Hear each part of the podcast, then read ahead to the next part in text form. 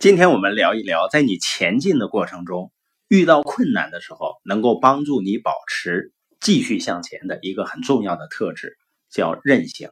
你周围有没有这样的人啊？有很强的改变生活的意愿，同时呢，有着正确的思考、判断和选择机会的能力。他们也做出过正确的选择，但是一段时间以后呢，他们就偏离了通向梦想的轨道。这一类朋友呢，就是缺少一些韧性。那我们怎么样才能够在面对困难和障碍的时候提高自己的韧性呢？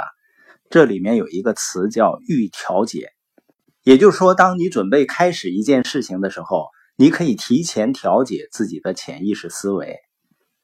那么，当困难或者障碍发生的时候，你就已经准备好了。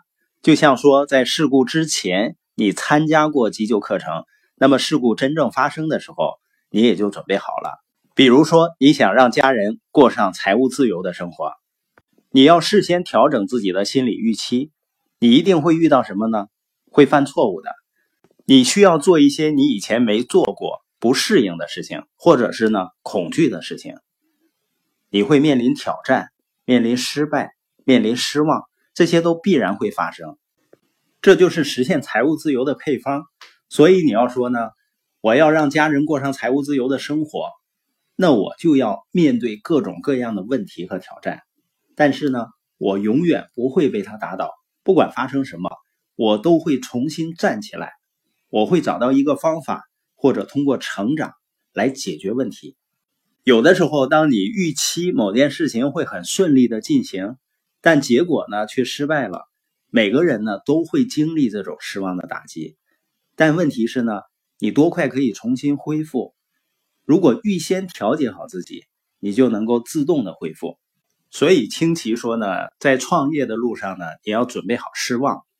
其实别说是我们了，就连全球最大的对冲基金桥水基金的创始人瑞达里奥，他的基金呢坐拥一千六百亿美元资产，是全球之首，史上最赚钱的对冲基金。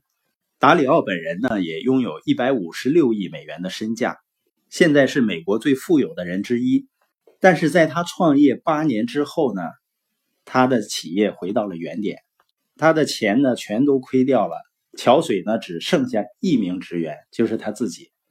那时候为了实现收支平衡，他管他父亲借钱，并且卖掉了他的车，甚至他想回华尔街重新找一份工作。但是他在他的《原则》一本书里说呢，他的一败涂地是在他身上发生过的最好的事情之一，因为他开始变得谦逊，他改变了自己的思考方式。也许一个人只有经历重大挫败的时候，才能够真正认识自己。